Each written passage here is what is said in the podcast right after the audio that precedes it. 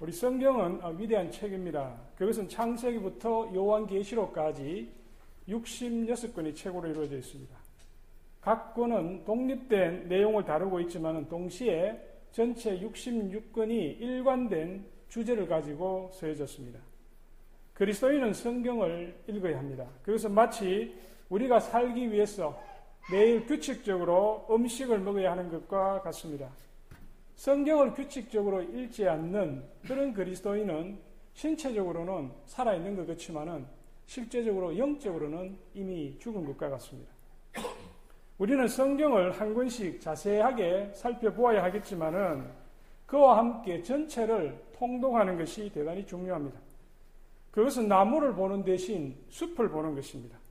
성경 중에 어느 한 구절 또 어느 어느 한 장을 깊이 묵상하는 것도 중요하지만은 우리가 성경 전체를 큰 그림으로 바라볼 수 있어야 합니다. 우리가 성경을 통독하다 보면은 성경 66권을 관통하고 있는 그 내용이 바로 하나님의 계시다. 하나님께서 직접 우리 인간의 언어로 자신과 자신의 뜻을 우리에게 계시해 주고 계시다 하는 그 사실을 깨닫게 됩니다.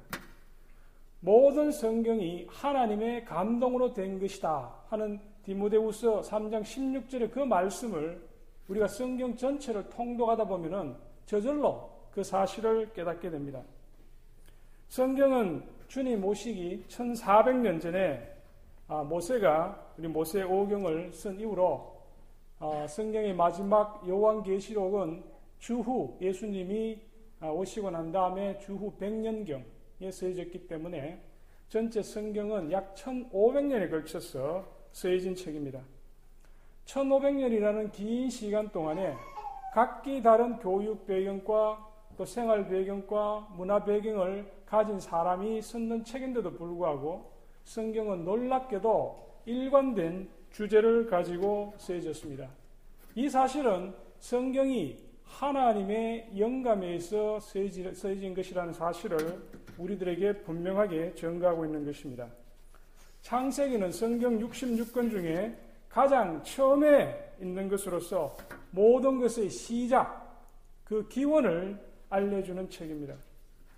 그것은 성경 전체의 묘판, 묘자리와 같습니다. 나머지 성경은 창세기에서부터 시작해서 모든 것이 발전해 나가고 있습니다.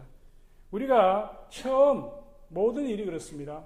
처음을 자세히 살펴보면은 그것이 나중에 그 결과가 어떻게 될 것인가 하는 것을 우리가 대략은 알 수가 있습니다. 그래서 창세기 50장을 우리가 자세히 또 우리가 전체를 바로 이해하게 되면은 성경 66권 전체가 어떤 식으로 진행이 되고 그 결과가 어떻게 될 것이다 하는 사실을 우리가 아, 대부분을 이해할 수 있다. 바로 그런 말씀입니다.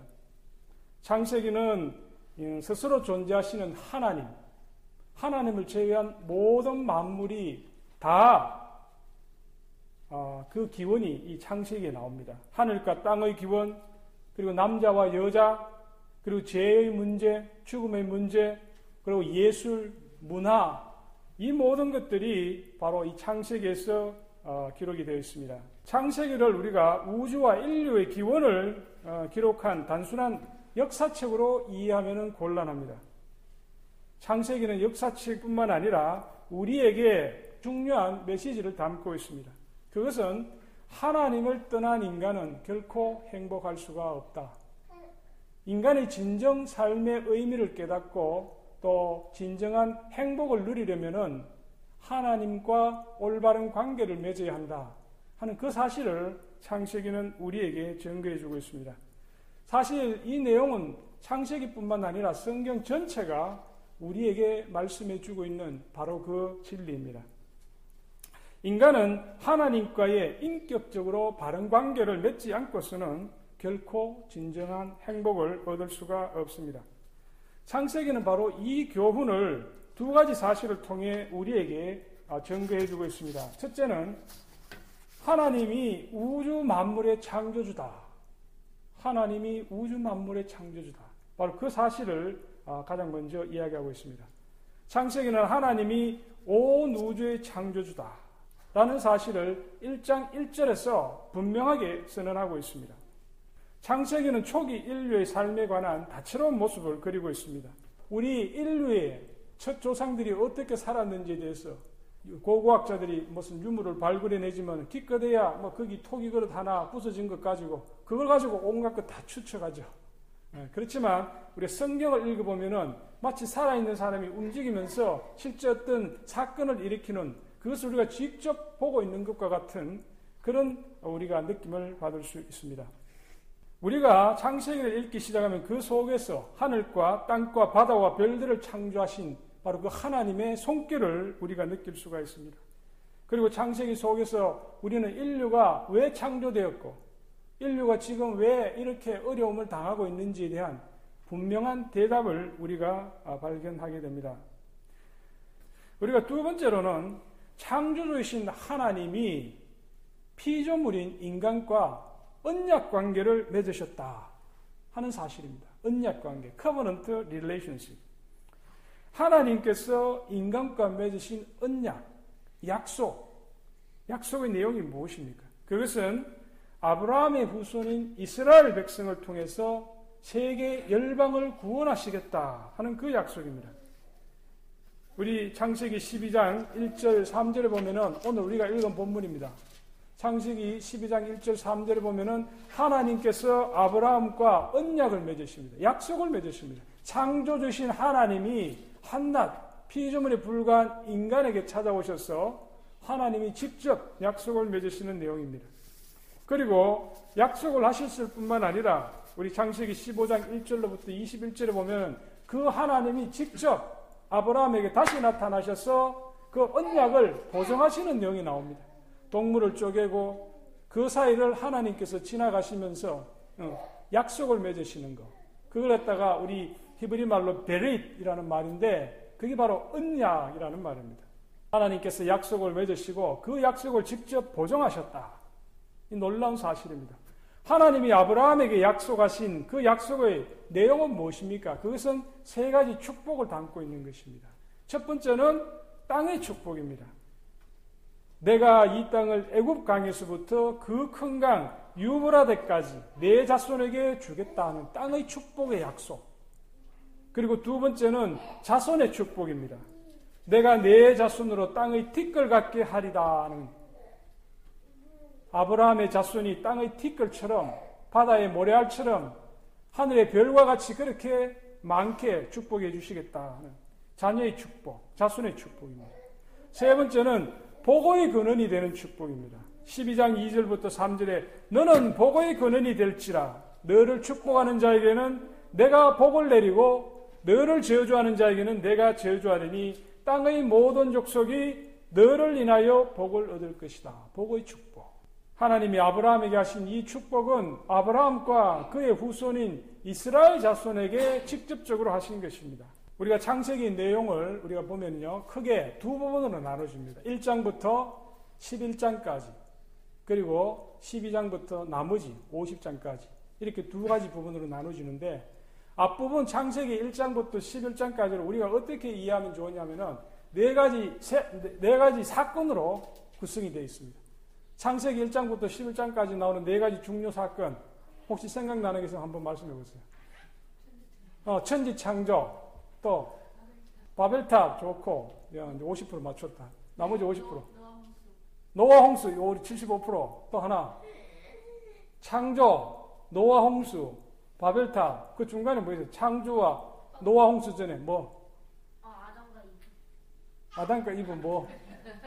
창조 타락, 응? 타락. 응? 하나님의 말씀을 어기고 인간이 범죄하면서 타락하게 되는 창조와 타락, 그리고 노아 대홍수, 그 다음에 바벨탑 사건.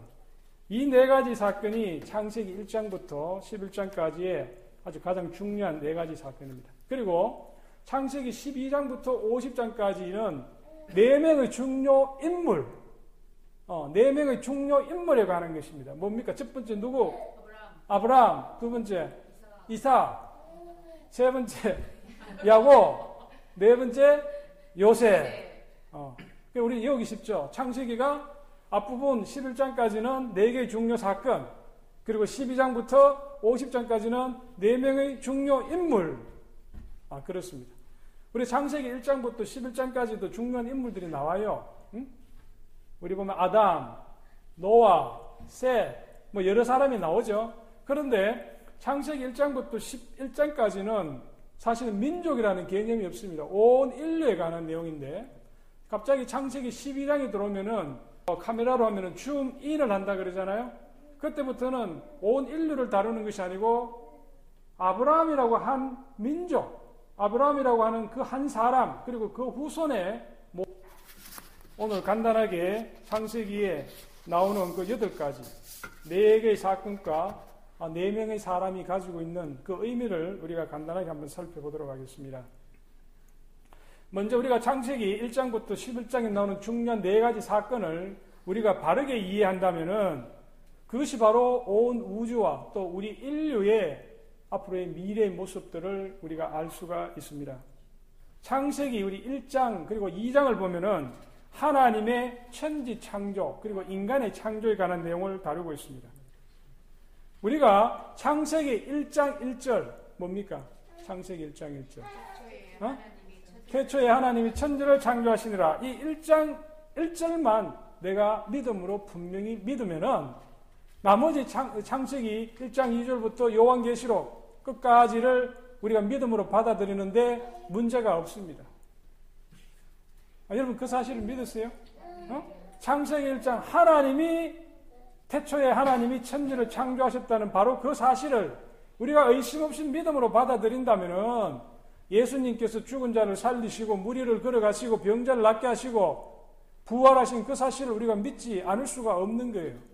1장 1절은 하나님이 우주 만물의 창조 이전에 이미 스스로 존재하고 계셨다.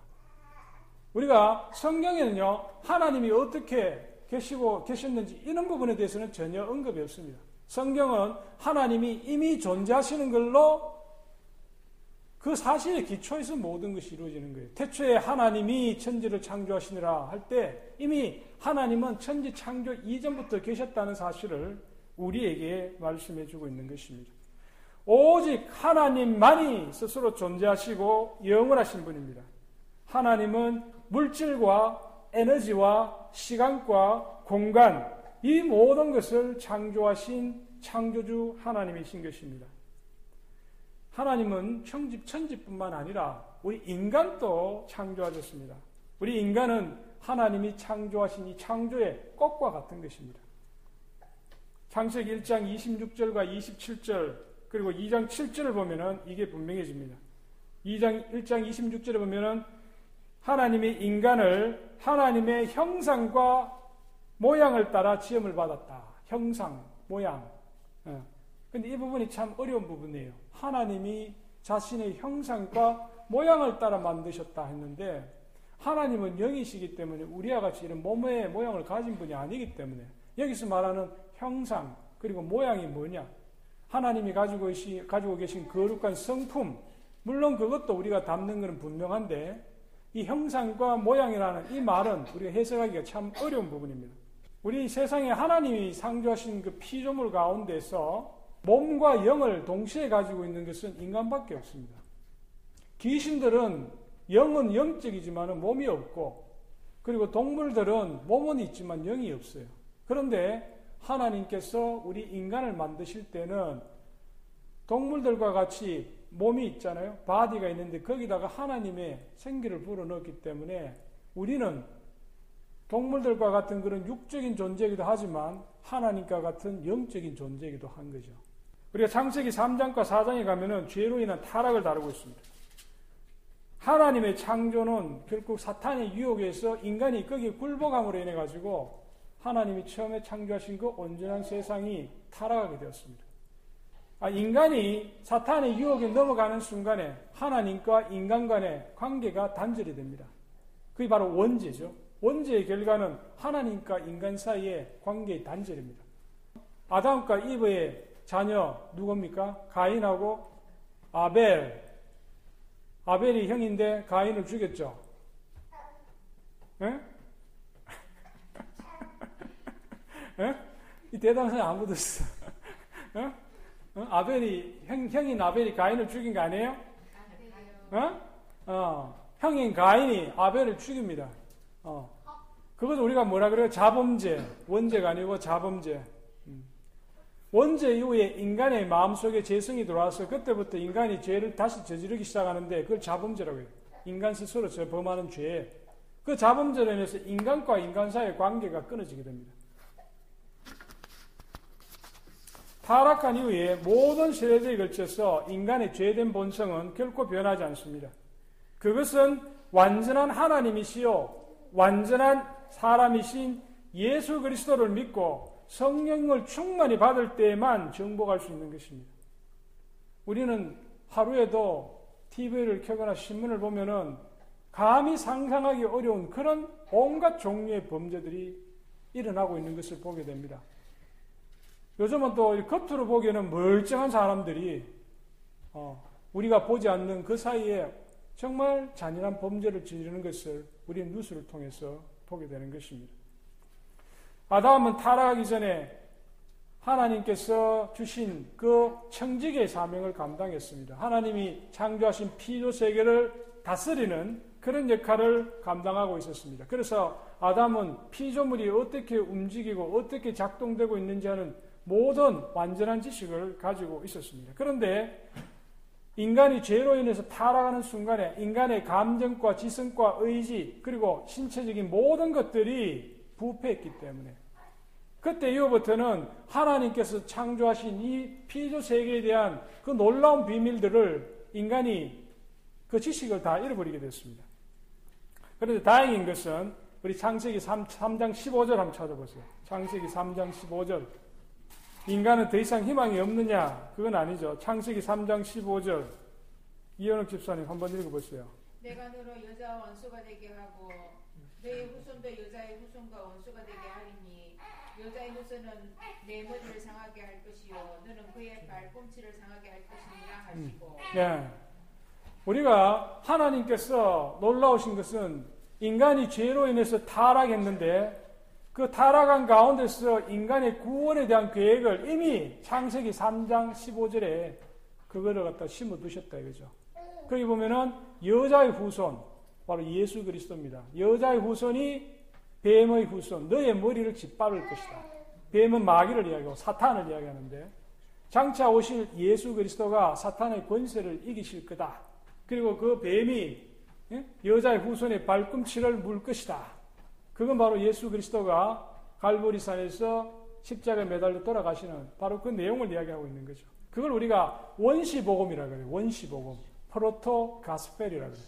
창세기 3장 15절에 우리가 예수 그리스도를 간접적으로 언급하는 내용이 처음으로 나오고 있습니다.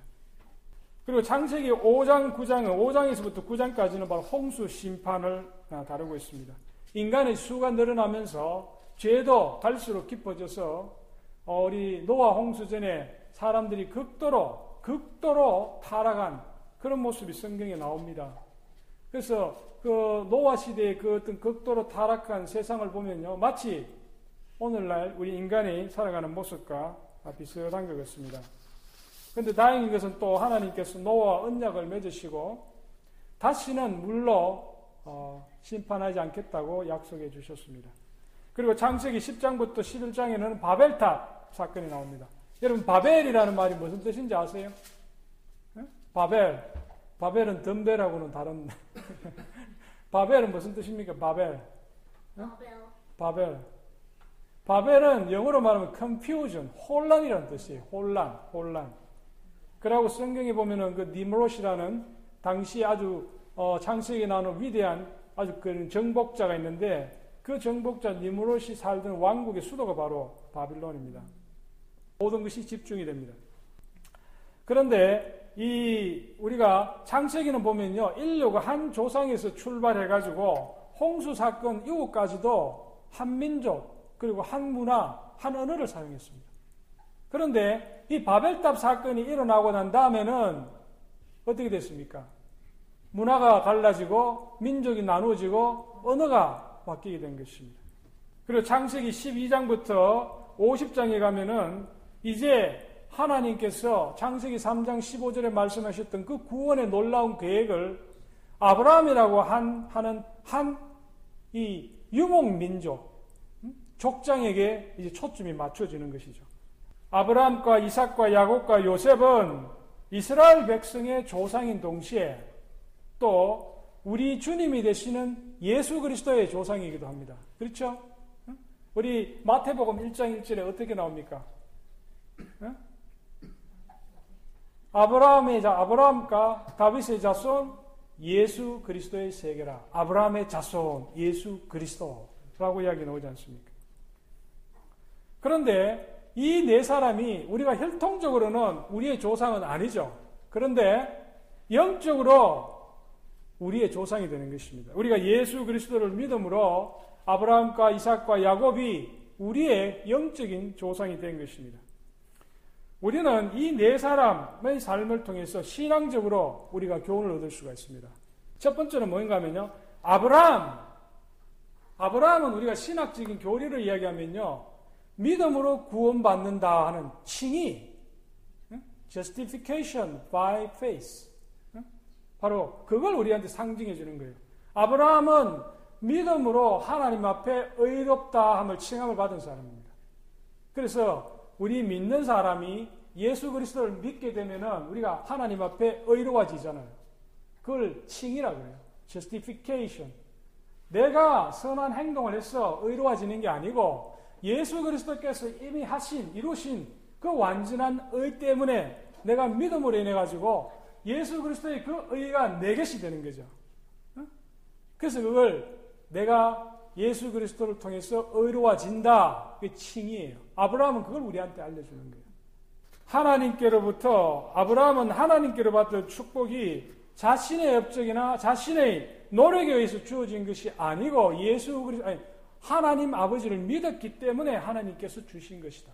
우리의 구원도 마찬가지잖아요. 우리의 구원도 내가 잘나서 나의 노력에서 주어진 것이 아니고 우리가 예수 그리스도의 그 보혈의 능력을 믿기 때문에 예수님이 이루신 그것이 바로 우리 것이 되는 것이에요. 아브라함은 하나님의 말씀을 믿었고요. 아브라함은 우리에게 의롭게 칭함을 받는 것이 무엇을 의미하는지, 그리고 믿음으로 하나님의 자녀가 되는 것이 무엇인지, 그걸 우리에게 말씀해 주고 있습니다. 자, 그러면 이삭은 뭐를 의미합니까? 누구 뭐를 의미하겠어요? 신학적으로. 한번 생각해 보십시오. 이삭. 양자. 예, 양자됨. 뭐 확실히 우리 이현욱 집사 수준이 있습니다. 예. 이삭은 양자됨, 어답션이에요. 우리가 예수 그리스도를 믿게 되면 그때부터 우리가 신분이 어떻게 돼요? 하나님의 자녀. 하나님의 자녀가 되는 거예요. 예수님의 우리가 예수님과 함께 하나님의 자녀가 되는 거예요. 그걸 우리가 양자 된다는 거예요. 우리가 예수 믿기 전에는 하나님의 자녀가 아니었는데 예수 그리스도를 믿고 그분의 보혈의 능력으로 우리의 죄가 사함을 받는 그 순간부터 우리는 하나님의 자녀가 되는 거예요. 그걸 양자됨이라 그런 거예요. 우리 이삭은 보면요. 아브라함이 참으로 이삭을 사랑했어요. 마찬가지로 우리가 예수 그리스도를 믿고 하나님의 자녀가 되면요. 하나님이 우리를 너무 사랑하시는 거예요. 근데 창세기에서 보면 우리가 이삭의 삶을 되게 짧게 다뤄주고 있어요. 다른 사람이 있어. 아브라함이나 야곱이나 요셉에 비해서 성경이 한세 장밖에. 그것도 세 장도 아브라함하고 야곱하고 중복되는 부분 빼면은 한 장보다 약간 많아요. 이 양자됨에 대한 거는 대기 분량이 작아요. 칭이 성화는 아주 많이 다루고 있는데 이 양자됨에 대해서는 매우 작게 취급을 받고 있습니다. 이삭도 그런 면이 있어요. 그렇지만은 우리가 예수 그리스도의 믿음으로 인해서 하나님의 자녀가 됨으로 인해 가지고 예수 그리스도가 하나님 안에서 가지고 있던 그 모든 것들을 우리가 같이 누리게 되는 거예요. 그 양자 되는 겁니다. 자, 세 번째, 야곱은 그 이름이 무슨 뜻입니까?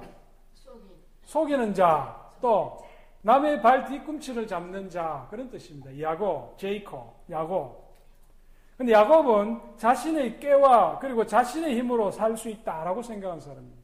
그는 모든 사람을 속이려고 했으나 결국 자신이 속임을 당했습니다.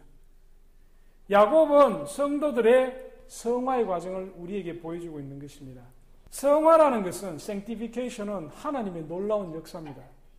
우리가 어리석고 육의 욕망을 쫓아 살아가다 보면은 야곱과 같이 약복강가에서 천사와 씨름하게 되는 그런 극한 상황에 놓이게 됩니다, 여러분. 하나님 모르고 살아가는 자는 결국 인생의 저 밑바닥까지 가서 그때서야 하나님을 찾게 되는 거예요. 어, 어리석죠, 우리 인간이. 어, 하나님이 놀라운 축복을 주셨을 때, 그때 하나님을 섬길 수 있는 사람, 그 사람은 참 하나님께 큰 은혜를 받은 사람이에요. 근데 대부분의 사람들은 인생의 가장 밑바닥까지 가서 더 이상 내려갈 틈이 없는 그 순간에 가서야 하나님을 찾게 됩니다. 바로 야곱이 그랬습니다. 야복강가에서 천사와 씨름하면서 그때 하나님께서 야, 야곱에게 어떻게 했습니까? 그의 환도뼈를 쳐가지고 그때부터 야곱은 이렇게 절게 됩니다. 평생을 절게 됩니다. 야곱은 하나님을 만남으로 인해서 육신적으로는 불구가 됐지만 영적으로는 다시 살아난 거예요. 우리는 인생의 막다른 궁지에서 하나님을 발견하고 하나님 앞에 자신을 맡게 됩니다. 그럴 때 하나님께서 야곱을 들어서 이스라엘로 만드셨잖아요. 그 야곱의 이름이 남을 속이는 자였는데 이스라엘은 무슨 뜻입니까? 어? 이스라엘은 무슨 뜻이에요? 어? 이 성경 공부 안 하시네. 어? 구원이라고 아니고 하나님과 실험하여 이긴 자라는 뜻이야. 어? 이스라엘이 이스라엘의 엘, 엘이라는 말은 히브리, 히브리 말로 하나님이라는 뜻이에요. 이스라는 건 하나님과 싸워서 이긴 자. 야곱의 신분이 바뀌었잖아요. 남을 속이고 남의 발뒤꿈치를 잡는 자에서 어? 하나님과 겨루어서 이긴 자.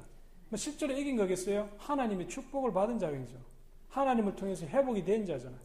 그래서 야곱은 야복강강에서 하나님의 사자를 만난 이후에 그 사람은 은혜의 사람으로 바뀌었어요. 성경을 여러분 자세히 한번 읽어보세요. 야곱이 야복강가에서 하나님의 사자를 만난 이후로 그 사람이 입에서는 은혜, 은혜, 은혜만 나옵니다. 마지막으로 우리 요셉. 예, 오늘 요셉까지 이야기하고 끝을, 끝을 내겠습니다. 요셉은 뭡니까, 그러면은? 칭이, 우리가 예수 그리스도를 믿고 우리의 신분이 예? 의로워졌다. 그래서 그때부터 우리가 하나님의 자녀가 됐다. 그것이 양자됨. 그때부터 우리가 점진적으로 우리의 삶이 하나님 보시기에 예? 아름답도록 변화된다. 그게 성화. 그 다음 어떻게 돼요? 성화의 마지막 단계가 뭡니까? 영화 예요, 영화. 글로리피케이션. 영화. 요셉은 바로 영화. 우리 인간이 궁극적으로 성화의 끝에 도달하게 되는 그 온전한 모습이에요. 예수 그리스도의 형상을 담는 것이에요, 우리가. 우리가 첫 번째 아담은 범죄하기 전에 하나님과 온전한 관계를 가졌지만은 그는 범죄할 수밖에 없었던 그런 연약한 사람이었습니다. 그런데 우리가 예수 그리스도를 통해서 다시 하나님과 온전한 관계를 맺는데 이제 우리가 받게 되는 온전한 영화의 모습은 죄를 지을래야 지을 수 없는 그런 관계로 갑니다. 하나님과.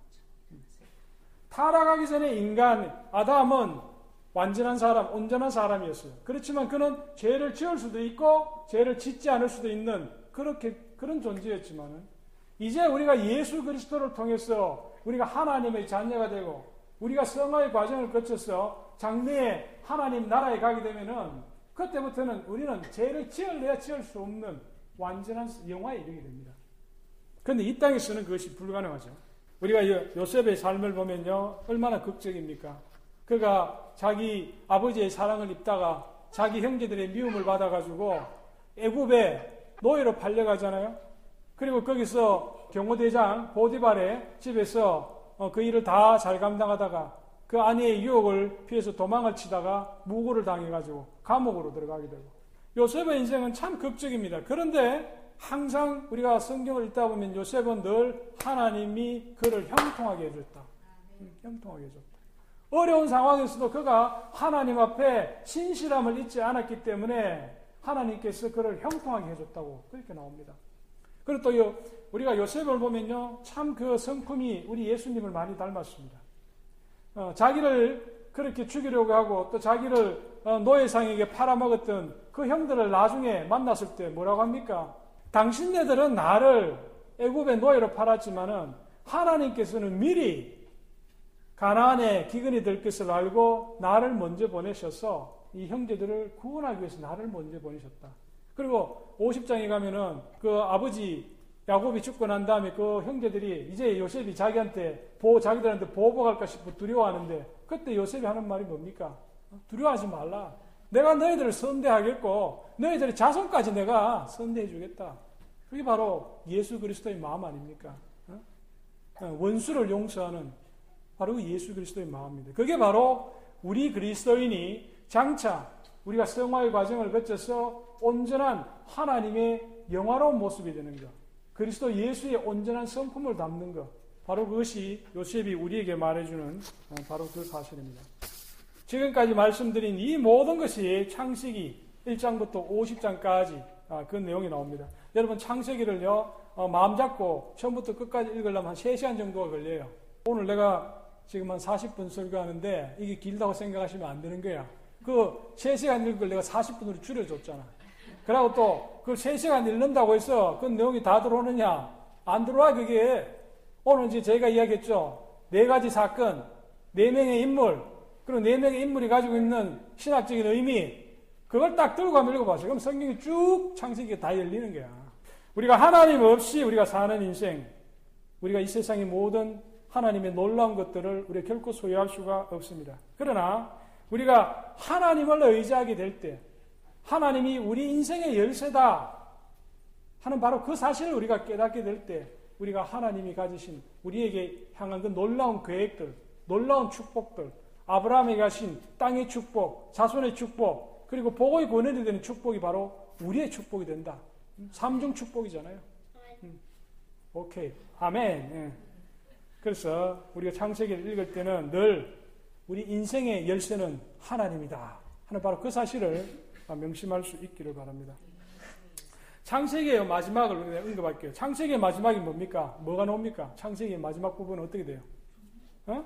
누가, 누가 나와요? 창세기 마지막에? 모세가 나옵니까? 요셉이 죽는 장면이 이제 나오는 거예요. 창세기 50장 마지막에, 어, 요셉이 죽습니다. 요셉이 죽으면서 뭐라고 유언을 남깁니까? 어? 어, 애굽이, 애굽을 떠날 때 자기 뼈를 가지고 가달라. 여러분, 이 말이 무슨 말이에요? 요셉은 지금 현재 자기 민족, 이 이스라엘 민족이 언젠가는 애굽을 떠날 것이다 하는 사실을 알았을까요? 몰랐을까요? 어? 알고 있었죠, 지금. 언젠가는 떠나게 될 텐데, 그때 내 뼈도 가져가서 가나안 땅에 장사 지내 달라. 그래서 요셉의 이 말, 너희들이 장차 애굽을 떠나서 가나안으로 갈 때 내 뼈를 가져가 달라. 그건 앞으로 이스라엘 민족이 애굽을 떠날 것이다. 근데 애굽을 떠나는 그 이야기가 뭡니까? 어? 모세 오경에 보면 그 다음이 뭡니까? 창세기 다음이. 출애굽. 출애굽이 뭡니까? 이제 애굽을 떠나는 거예요. 그 이야기 시작이 바로 애굽이에요. 그래서 창세기의 마지막 부분이 바로 이 요셉의 바로 이 유언이 이 출애굽의 시작하고 연결이 되는 거예요. 어? 그렇죠? 어, 연결이 되는 거예요. 그래서 어, 다음 주에는 제가 출애굽기를 가지고 어? 우리가 출애굽기도 우리가 핵심만 짚으면요, 거의 눈에 보이는 거예요. 어 성경이 알아지네. 그게 아니고 어 성경이 만져지네. 성경이 보여지네. 그렇게 돼야 되는 거예요. 자 기도하겠습니다.